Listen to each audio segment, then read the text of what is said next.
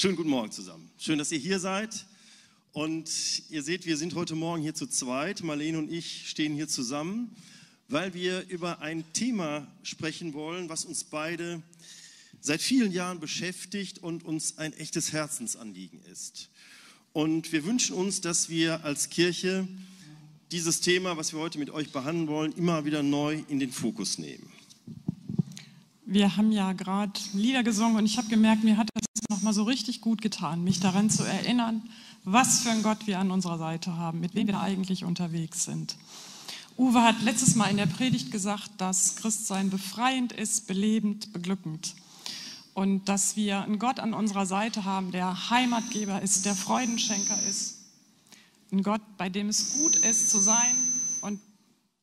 Wenn man so jemanden an seiner Seite hat und so dankbar ist und das von Herzen sagen kann, was wir gerade gesungen haben, dann wünscht man sich ja eigentlich unglaublich, dass all die Leute, die man lieb hat, die einem am Herzen liegen, diesen guten Gott auch kennenlernen.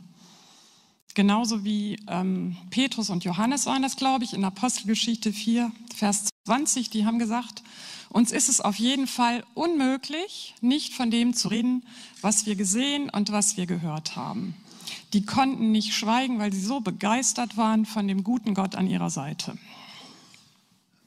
Und ähnlich ging es vier Männern in der Bibel. Ähm, das ist eine Geschichte, die wir gleich zusammenlesen wollen, die auch fest davon überzeugt waren, dass es gut ist bei Jesus. Und die hatten einen gelähmten Freund und sie wussten, es ist ganz super, wenn dieser gelähmte Freund Jesus erlebt, wenn er zu Jesus kommt. Und das war irgendwie so, wenn man gleich diese Geschichte liest, so deren Motto, so habe ich mir das vorgestellt, er muss zu Jesus. Und wenn die noch einen Fahnenträger gehabt hätten, dann hätte der wahrscheinlich ganz groß auf dieser Fahne stehen gehabt, er muss zu Jesus. Und wir lesen jetzt gemeinsam einmal in diese, in diese Geschichte und ja, hört einfach mal zu, lest mit. Einige Tage später aus Markus 2, da steht, einige Tage später kehrte Jesus nach Kaphanaum zurück. Es sprach sich schnell herum, dass er wieder zu Hause war. Da versammelten sich so viele Menschen bei ihm, dass kein Platz mehr war, nicht einmal vor dem Haus. Während er ihnen das Wort Gottes verkündete, wurde ein Gelähmter gebracht. Vier Männer trugen ihn. Sie wollten mit ihm zu Jesus, doch es herrschte ein solches Gedränge, dass sie nicht zu ihm durchkamen. Da deckten sie das Dach über der Stelle ab, wo Jesus sich befand, und machten eine Öffnung, durch die sie den Gelähmten auf seiner Matte hinunterließen. Als Jesus ihren Glauben sah, sagte er zu dem Gelähmten, mein Sohn, deine Sünden sind dir vergeben. Einige Schriftgelehrten, die dort saßen, also das Haus gut voll machten, lehnten sich innerlich dagegen auf. Wie kann dieser Mensch es wagen, so etwas zu sagen, dachten sie. Das ist ja Gotteslästerung. Niemand kann Sünden vergeben außer Gott. Jesus hatte in seinem Geist sofort erkannt, was in ihnen vorging. Warum gebt ihr solchen Gedanken Raum in euren Herzen? fragte er sie. Was ist leichter zu dem Gelähmten zu sagen? Deine Sünden sind dir vergeben oder steh auf, nimm deine Matte und geh umher. Doch ihr sollt wissen, dass der Menschensohn die Vollmacht hat, hier auf der Erde Sünden zu vergeben. Und er wandte sich zu dem Gelähmten und sagte, ich befehle dir, steh auf, nimm deine Matte und geh nach Hause. Da stand der Mann auf, nahm seine Matte, ging vor den Augen der ganzen Menge hinaus und alle waren außer sich vor Staunen. Sie priesen Gott und sagten, so etwas haben wir noch nie erlebt. Wir werden uns heute Morgen nicht die ganze Geschichte genau angucken, sondern mehr so ein paar Aspekte in dieser Geschichte und vor allen Dingen diese vier Männer, von denen wir gerade gelesen haben. Diese vier Männer, das war ja eine ganz besondere Art von Gemeinschaft, die nicht nur einen Selbstzweck hatten, sondern das war eine Gemeinschaft, die durch ein Ziel bestimmt war. Das Ziel war, sie hatten einen gelähmten Freund und den wollten sie zu Jesus bringen, weil sie felsenfest davon überzeugt waren, Jesus kann ihn heil machen. Bei Jesus ist er gut aufgehoben. Er braucht Jesus. Und auch wir hier als Kirche sind eine Gemeinschaft, die wissen, hey, bei Jesus ist es gut. Ich denke, das wird hier jeder unterschreiben können. Bei Jesus kann man heil werden, bei Jesus kann man seine Schuld abgeben, loswerden. Es ist gut, bei Jesus zu sein, mit Jesus zu leben. Und wir sind auch nicht genau wie diese vier Männer, eine kleine Gruppe oder eine Gemeinschaft von Leuten, äh, die nur einen Selbstzweck haben, die sich nur um sich selber kümmern, sondern wir haben auch ein Ziel. Und das ist uns irgendwie nochmal so wichtig. Wir haben ein Ziel, wir wollen auch als Gemeinschaft, dass andere zu Jesus kommen und Jesus kennenlernen, dass sie Gott als ihren Vater kennenlernen. Und das ist nicht nur so ein Ziel, was wir hier als Kirche haben, als Gemeinde haben oder überhaupt als Christen, sondern das ist auch ein Auftrag. Als Jesus auf der Erde war, sprach er öfters zu seinen Nachfolgern und hat ihnen Folgendes gesagt. Wir lesen mal gemeinsam in Matthäus 4, Vers 9. Da forderte Jesus sie auf, und ich denke, das können wir auch auf uns beziehen, kommt, folgt mir nach, ich werde euch zu Menschen machen, die andere für Gott gewinnen. Und in Matthäus 5, da sagt er, ihr seid das Salz der Erde. Ihr seid das Licht. Lasst euer Licht leuchten. Und dann, kurz bevor Jesus in den Himmel hinauffuhr, sagt er nochmal seinen Nachfolgern, die, da waren sie alle so zusammen, und da sagte er in Apostelgeschichte 1, Vers 8, aber ihr, werdet Kraft empfangen, wenn der Heilige Geist auf euch gekommen ist.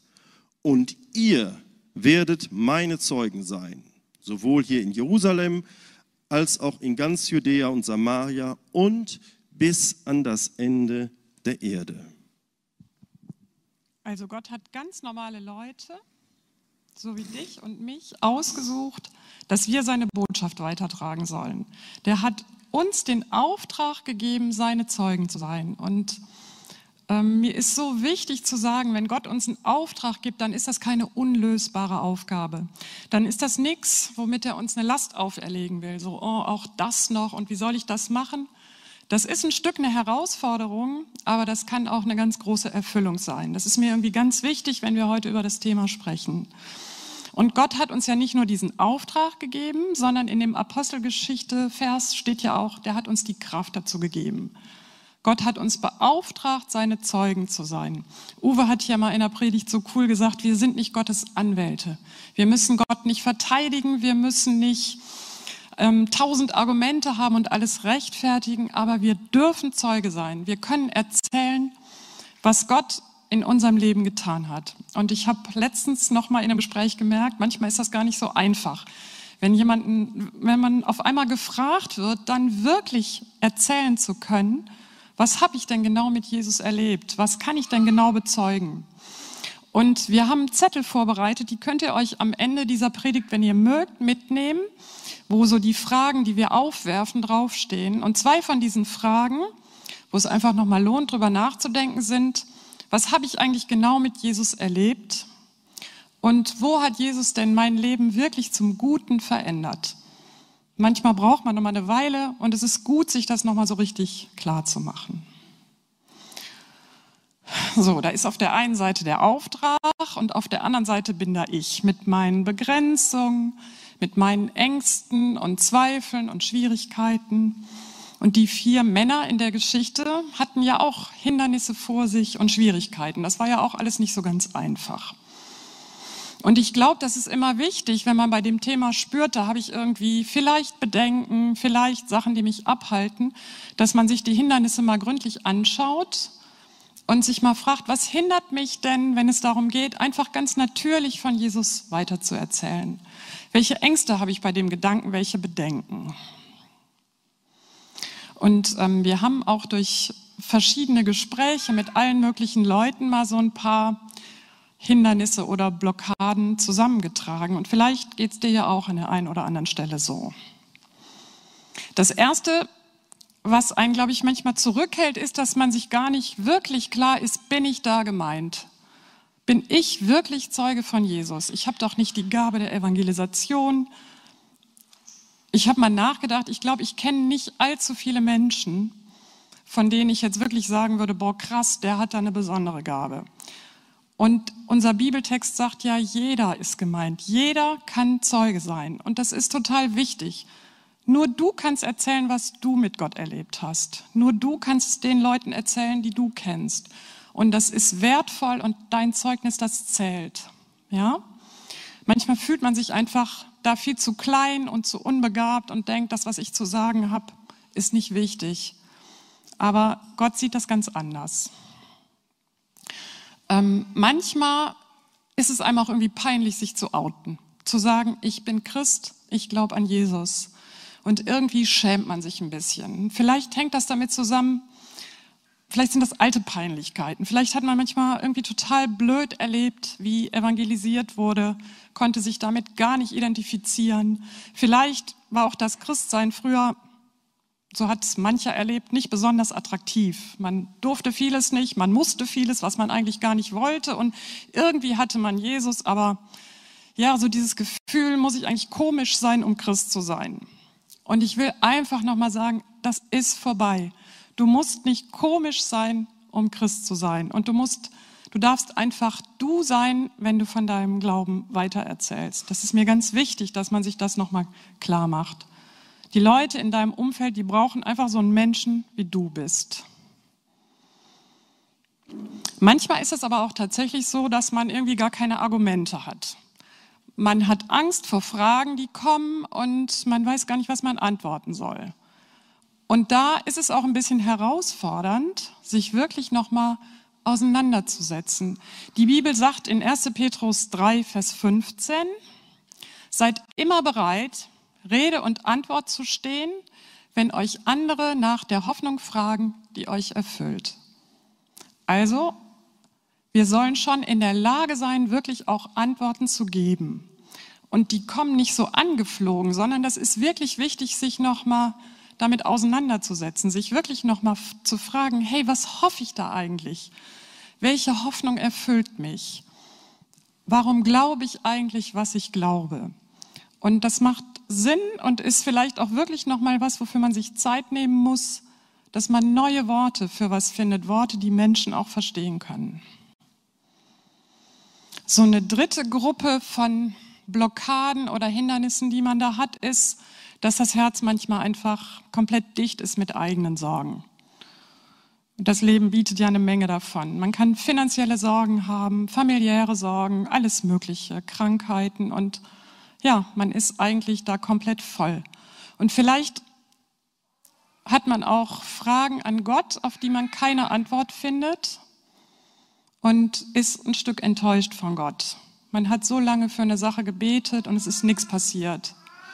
Und vielleicht ist man sogar oder an der einen oder anderen Stelle ein bisschen bitter geworden. Und das ist so das Gefühl, hey, wie so ein, ich sage jetzt einfach mal Autoverkäufer, der weiß, das Auto hat eigentlich Mängel, aber ich muss das jetzt verkaufen und man schwatzt da so ein bisschen rum. Und das ist nicht ehrlich. Hey, und so soll es auch einfach überhaupt nicht sein.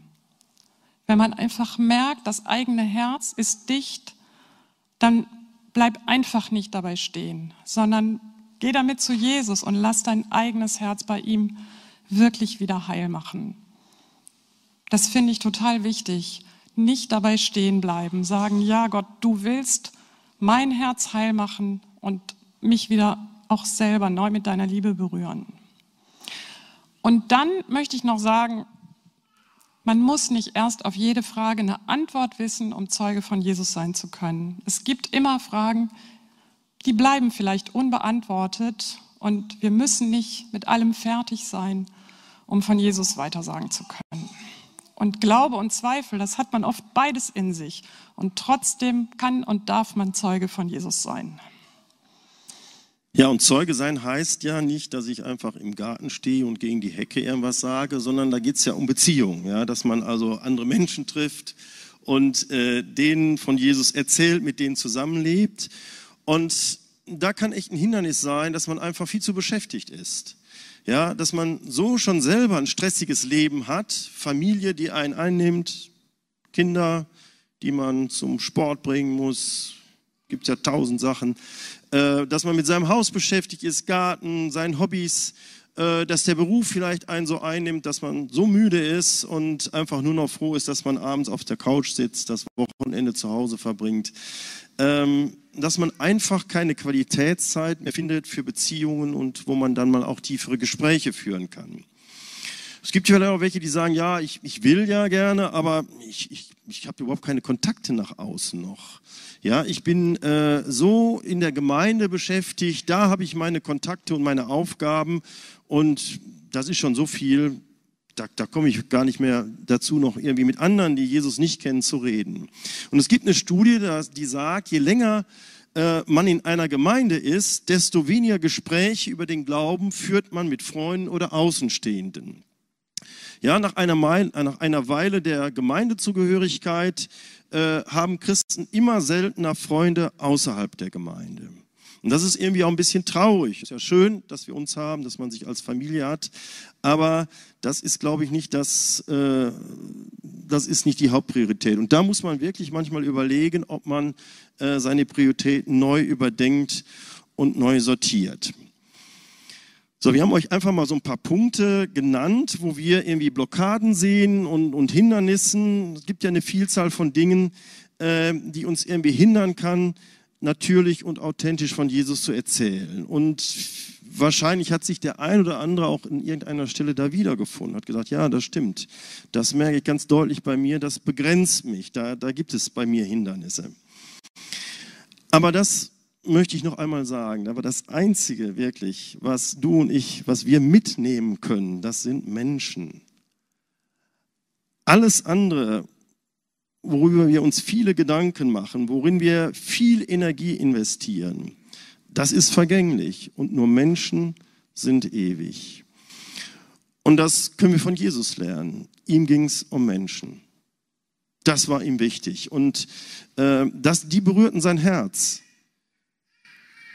Und ich finde, da können wir von Jesus lernen. Er investierte in Menschen und das möchte ich auch tun.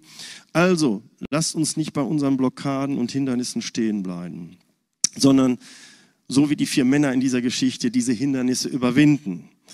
Und ähm, da wollen wir jetzt auch weitermachen, noch ein paar Punkte uns angucken in dieser Geschichte und von diesen vier Freunden lernen. Und das Erste, was uns in dieser Geschichte so aufgefallen ist, das waren vier Männer, ähm, die dem gelähmten Freund, die dem gelähmten Mann, sage ich jetzt mal, ein Freund geworden sind. Und wie komme ich darauf? Da steht ja nichts von Freundschaft in dieser Geschichte. Aber das war damals so in der Antike, dass äh, eigentlich gelähmte Menschen oder Menschen mit einer Behinderung keine Freunde hatten. In der Antike töteten die Griechen und die Römer Kinder mit körperlichen Behinderungen. Es gab sogar Gesetze, die das, wo das festgeschrieben war, wenn ein Kind eine körperliche Behinderung hatte bei den Römern, dann sollte man das sofort töten.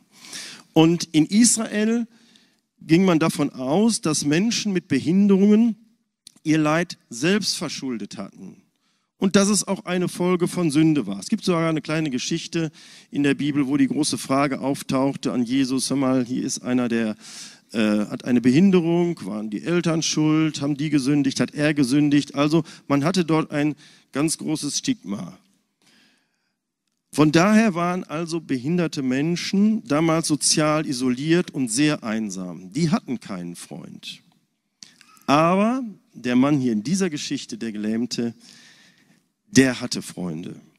Und weil die vier Männer proaktiv geworden sind, weil sie sich entschieden hatten, für ihren Freund da zu sein und Freund zu sein. Warum ist das mit der Freundschaft an der Stelle so wichtig? Ich glaube, der Gelähmte, der musste Riesenvertrauen haben, sich überhaupt auf die Idee seiner Freunde einzulassen, zu Jesus zu gehen. Das war ja nicht sein Glaube, das war der Glaube, den die Freunde hatten. Der musste Vertrauen haben, sich tragen zu lassen und noch mehr Vertrauen, ja, sich da durch die Menge quetschen zu lassen, aufs Dach, auf einer Bahre und so. Da gehört ja eine Menge sich anderen anvertrauen zu. Und dann auch noch durchs Dach runtergelassen zu werden und nicht zu wissen, was passiert da und ist das peinlich. Der musste Vertrauen zu diesen Männern haben und hat sich denen anvertraut. Und genauso ist das, wenn ich mit Menschen über meinen Glauben reden will. Das geht am besten und eigentlich nur wirklich, wenn ein echtes Vertrauensverhältnis da ist. Weil so Lebens- und Glaubensfragen, Fragen, was passiert eigentlich nach dem Tod und reden über Angst vor dem Sterben oder über den Sinn des Lebens, das macht man nicht so nebenbei. Das sind ganz intime Fragen und die stellt man einfach nicht jedem. Du musst nah bei den Menschen sein, damit sie dir vertrauen. Weil nicht in erster Linie das, was du sagst, nicht in erster Linie deine Worte, sondern dein Leben ist das, was Vertrauen schafft. Hm, Paulus sagt mal, das mag ich total, die Stelle, er ist den Juden ein Jude, den Griechen ein Grieche geworden. Er hat sich wirklich auf die Menschen eingelassen, damit er ihnen von Jesus so weiter erzählen konnte, dass sie das verstanden haben. Vielleicht müssen wir den Schwelmern mehr ein Schwelmer sein. Deshalb ist das so wichtig, wirklich nochmal neu zu gucken, wen habe ich denn da in meinem Umfeld, ähm, zu dem ich solche, so eine Beziehung habe, von dem ich mir wirklich wünsche, dass die Person Jesus kennenlernt und wie kann ich die Beziehung wirklich vertiefen, sodass es irgendwann auch mal so weit kommt, dass man Gespräche auf einer tieferen Ebene führen kann. Wem kann ich Freund sein? Und ein zweiter Punkt, der uns aufgefallen ist in dieser Geschichte, das liest man auch nicht so, recht, so direkt, aber das spürt man förmlich, dass das Handeln dieser vier Freunde wirklich durch ein weiches Herz voll Liebe und Mitgefühl äh, motiviert war. Und denen war wirklich ihr Freund, ihr gelähmter Freund wichtig. Und äh, die sind nicht nur bei ihrem Mitgefühl stehen geblieben, sondern sie haben ja auch gehandelt. Sie haben das in Tat in die Tat umgesetzt. Ähm, das war ihnen völlig egal. Egal wie, der musste zu Jesus. Das brannte denen wirklich auf dem Herzen. Und auch Jesus hatte Mitgefühl mit den Menschen. Es gibt so viele Bibelstellen, das finde ich so cool, wo steht, dass Jesus die Menschenmenge sah und dann gibt es eine so eine Bibelstelle, und er sagt, es sind wie Schafe, die umherirren, die keinen Hirten haben und das traf ihn ins Herz. Äh, oder an anderer Stelle, er hatte tiefes Mitgefühl. Manchmal hat er sogar geweint, wo er gesehen hat, dass die Leute innerlich Not hatten und irgendwie Hilfe und Führung brauchen, Perspektive fürs Leben. Äh, es gibt einen so eine Geschichte, da steht Jesus mit einem jungen Mann, sie sind in einer Diskussion und sprechen. Und Jesus schaut diesen Mann an, so steht das, und er liebte ihn. Und wenn man so von Auftrag hört, dann klingt das vielleicht auch so ein bisschen so wie eine Pflicht, die uns so Jesus aufgebürdet hat. Aber ich denke, wenn wir aus Pflichtgefühl handeln, ohne Liebe und ohne Mitgefühl, da erreichen wir keine Herzen. Das, das ist ja bei uns auch so. Das würden wir ja auch nicht wir reden ja hier über Lebensfragen, über dass Menschen ihr Leben ändern. Und das kann man nicht mal eben so dahin dudeln, sondern da muss man wirklich Beziehung aufbauen. Man muss spüren, hey, der andere hat mich wirklich lieb, der hat mich gern. Das ist ihm wichtig, dass ich Jesus finde. Das ist total, glaube ich, ganz, ganz wichtig.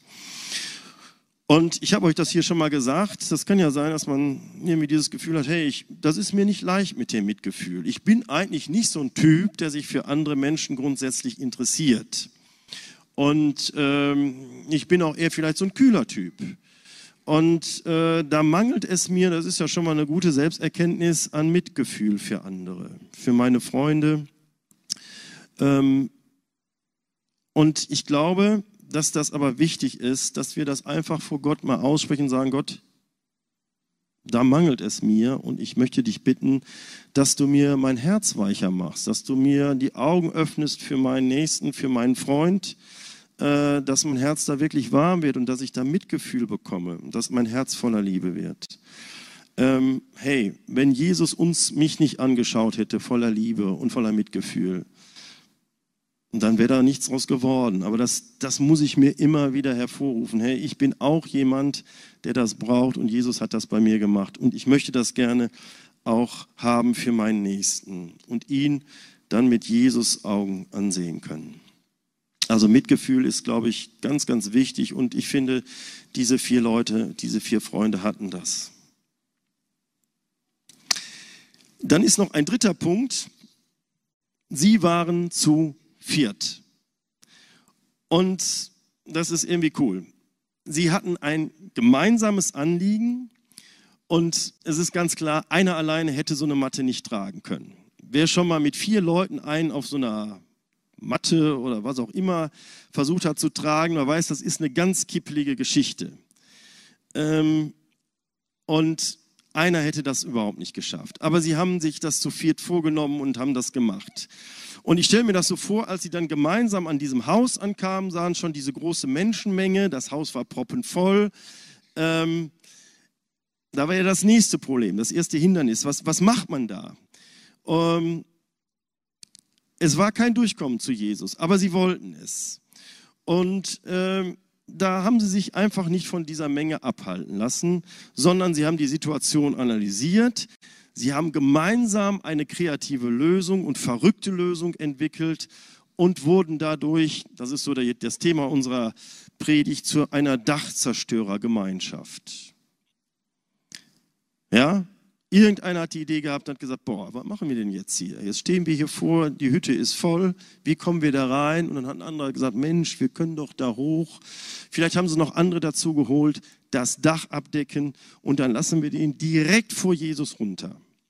Das war, das klingt so einfach wie so ein Aufzug, aber das war wahrscheinlich eine sehr kippelige Geschichte.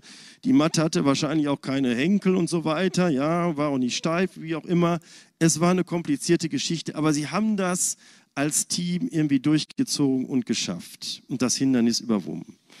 Und das ist das Coole. Ich glaube, wenn eine Gruppe voll mit Leuten wirklich Liebe und Mitgefühl haben ähm, und davon angetrieben sind, dann können die wirklich große Hindernisse, egal wie, überwinden. Da passiert was, da geht was. Und das finde ich so stark.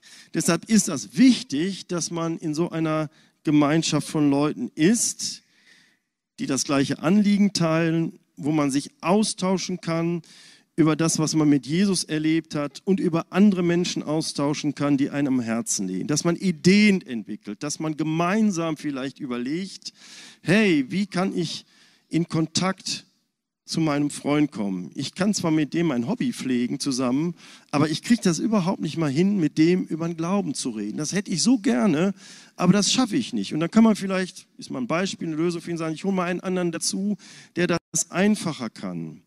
Ja, ich erweitere die Gruppe, wie auch immer. Mir ist es einfach, uns ist es wichtig, dass wir eine Gemeinschaft werden, die sich mehr Gedanken darüber machen, wie wir das machen können. In einer guten Gemeinschaft ergänzt und beflügelt man sich gegenseitig. Und vielleicht bist du der eine, der schnelle Kontakte herstellen kann, der Leute einladen kann. Der andere kann vielleicht gut zuhören. Das ist nicht meine Stärke. Es gibt andere, die das besser können. Und vielleicht kannst du, bist du auch jemand, der wirklich ein Gespräch auf eine tiefere Ebene bringen kann.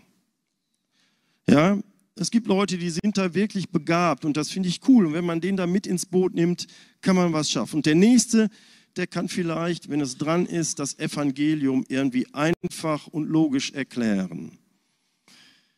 Also, such dir Menschen, such dir einen Menschen, mit dem du solch eine Dachzerstörergemeinschaft eingehen kannst, mit dem du dich austauschen kannst und mit dem du über diese Sache beten kannst. Ähm, der vierte Punkt aus der Geschichte ist, dass die vier Freunde ganz sicher von der Kraft Jesu überzeugt waren, dass sie wirklich fest an die Kraft von Jesus geglaubt haben und dass die auch eine Vision für ihren Freund entwickelt haben. Ich habe keine Ahnung, was die genau von Jesus wussten. Aber irgendwie macht die Geschichte ja klar, die haben ganz fest mit seiner Kraft gerechnet. Die haben ganz fest damit gerechnet, dass ihr Freund geheilt wird, dass es ihm besser geht bei Jesus, dass es gut wird mit Jesus. Das ist das eine. Und ich glaube, die haben eine Vision für ihren Freund gehabt. Die haben sich vorgestellt, hey, wie, wie wird der sein, wenn der Jesus kennenlernt? Was wird geschehen, wenn Jesus den berührt? Die haben so ein inneres Bild davon gehabt, was sein könnte. Und die sind nicht dabei stehen geblieben, sondern, und das finde ich total cool und das gehört immer unbedingt zusammen, die haben auch überlegt, was ist unser Teil an der Geschichte? Welche Schritte, und wenn es kleine Schritte sind, können wir denn gehen? Und das finde ich unheimlich wichtig. Das eine ist dafür zu beten, dass jemand Jesus kennenlernt. aber ich bin Teil der Geschichte und ich darf einfach auch mal überlegen, hey, was könnte denn der nächste Schritt sein? Wie könnte das denn gehen, dass mein Freund wirklich Jesus kennenlernt? Was müsste denn passieren und wo kann ich mich an der Stelle einbringen? Also stell dir noch mal vor, wie kann das Leben deines Freundes, deines Kindes, keine Ahnung, einfach von dem Menschen, den du lieb hast und der dir am Herzen liegt und der Jesus nicht kennt, wie könnte sich das Leben zum Guten verändern, wenn derjenige Jesus kennenlernt? Ja, stell dir vor, wie cool das wäre, wenn er wirklich Christ würde und wenn du das miterleben kannst. Und frag dich noch mal, was kann ich beitragen? Was ist mein nächster Schritt? Mach deinen Teil und rechne fest mit Gottes Kraft. Und zum Schluss, da wollen wir uns einfach noch mal kurz so in das Ende dieser Geschichte reinlieben und uns vorstellen, wie es diesen vier Freunden wohl ergangen ist, als dann dieses Wunder geschah. Fühlt da euch mal rein, versucht euch mal in diese Szene zu versetzen, dieser volle Raum, die grimmigen und ernst guckenden Schriftgelehrten, die das wahrscheinlich jetzt nervte, äh, die aber alle fest dort schön sitzen konnten. Und dann dieser Mann vor Jesus auf dem Boden, auf dieser Matte. Und äh, dann passiert dieses Wunder, dass Jesus sagt, hey, steh auf. Und der Mann steht auf und nimmt seine Matte. Und ich stelle mir das so vor, auf einmal ist der Mann zwei Meter größer geworden. Steht auf Augenhöhe mit seinen Freunden, die von oben noch gucken äh, guckt da hoch, winkt vielleicht oben noch zu dem Loch, wo die von oben runter gucken, sieht Jesus auf Augenhöhe und das ist ja quasi wie bei einer Geburt. Auf einmal ist der Mann wie neu geboren, auf einmal steht der Mann da und ganz lässig packt er seine Matte unter den Arm und geht raus. Und ich stelle mir das so vor, wie diese Freunde da gesagt haben, Wahnsinn, hey, die haben gedacht, boah, was haben die wohl gedacht? Hey, jede Mühe, jeder Gedanke, den wir uns gemacht haben, jede Anstrengung, jeder Schweißtropfen, das hat sich gelohnt. Das ist der Hammer. Das ist mit nichts zu vergleichen. Das, sowas haben wir noch nicht erlebt in unserem Leben. Und Gott ist einfach groß. Wahnsinn. Und ähm, das steht ja auch am Ende der Geschichte in dem letzten Vers. Alle waren außer sich vor Staunen. Sie priesen Gott und sagten, so etwas haben wir noch nie erlebt. Und ich weiß, hier sitzen Leute, die auch erlebt haben, wie andere Freunde, Bekannte, vielleicht Leute aus ihrer Familie Gott gefunden haben und wie das Leben sich verändert hat. Und wenn man sowas miterlebt hat, wenn da auf einmal Licht ins Dunkle gekommen ist, wenn auf einmal Menschen heil geworden sind, wenn auf einmal Leute eine neue Perspektive für ihr Leben gefunden haben, die vorher völlig festgehangen haben, das ist was irgendwie Großartiges und unglaublich Bewegendes. Wir durften das ein paar Mal miterleben und das haut dir wirklich, das klingt jetzt ein bisschen lustig, den Betum aus den Schlappen, würde ich sagen. Da bist du wirklich total fasziniert und gerührt und denkst, hey, das ist so ein Wahnsinn, was Gott da gerade macht. Toll ist, wenn man hinter sowas mit einer Taufe dann nochmal irgendwie festmachen kann und miterleben kann, das ist echt riesig. Und ihr werdet euch bestimmt positiv an diese Erlebnisse erinnern. Und wenn ihr vielleicht heute manchen sitzen seht oder in der Familie oder Freund, im Freundeskreis habt, wo ihr wisst, hey, damals hat er ohne Jesus gelebt, jetzt lebt er mit Jesus, das ist irgendwie etwas ganz, ganz Tiefes und Tolles, finde ich. Und das macht wirklich jede Mühe wert. Das ist jede Mühe wert. Und wir wünschen uns so sehr, und das ist eigentlich so unser Anliegen, dass wir das nochmal, dieses Feuer, was diese Freunde hatten, auch nochmal in unser Herzen bekommen. Jeder für sich. Wir als Gemeinschaft. Dass wir sagen, hey, das wollen wir nicht für uns behalten, was wir mit Jesus erleben, sondern wir wollen das weitergeben und wir wollen wirklich Salz und Licht sein, Zeugen sein, Menschen sein, die andere zu Jesus bringen. Es gibt noch so viele Leute, die müssen zu Jesus. Ich habe zwei Freunde im Geschäftskreis auf dem Herzen. Seit Jahren bete ich irgendwie immer mal wieder dafür. Ich rede so viel mit denen. Mir fällt das oft sehr schwer, die Gespräche auf eine tiefere Ebene zu bekommen. Manchmal funktioniert das. Ich weiß, dass die sehr festhängen in ihrem Leben. Ähm, sehr, sehr besetzt sind mit vielen, vielen Dingen. Aber ich wünsche mir so von Herzen, dass sie Jesus finden. Und das geht dem einen oder anderen bestimmt auch so. Lasst uns da echt weiter dran festhalten, für die Leute beten, Freundschaften haben, echte Freundschaften, tiefe Freundschaften, dass sie merken, dass wir sie echt lieben und gerne haben und dass sie merken, wir wollen sie zu Jesus bringen.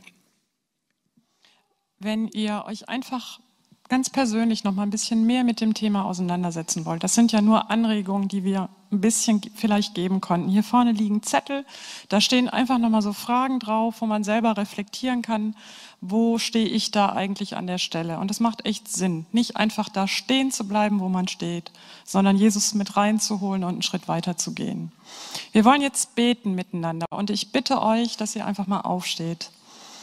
Und wir machen das so, dass wir einen Moment jetzt einfach mal Ruhe haben.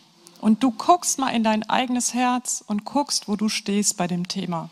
Und wenn du merkst, mein Herz ist dicht und ich bin voll mit Enttäuschung, dann sag das einfach kurz Jesus und bring ihm deine Fragen und deine Zweifel. Und bring ihm auch deine Ängste. Wenn du sagst, ich will ja gern und ich habe keine Ahnung wie, hol Jesus mit da rein. Und wenn du Leute hast, die dir vielleicht schon ganz lange am Herzen liegen, dann bring Jesus diese Leute. Bring sie ihm einfach immer wieder. Und das Gute ist, wir sind eine Gemeinschaft. Wir müssen das nicht alleine machen. Such dir Leute, die mit dir beten. Auch jetzt sind Leute da in der Gebetsecke, die einfach gerne mit dir beten, wenn du das nicht alleine machen möchtest. Wir sind jetzt einen Augenblick ruhig und beten und danach werden wir miteinander noch zwei Lieder singen.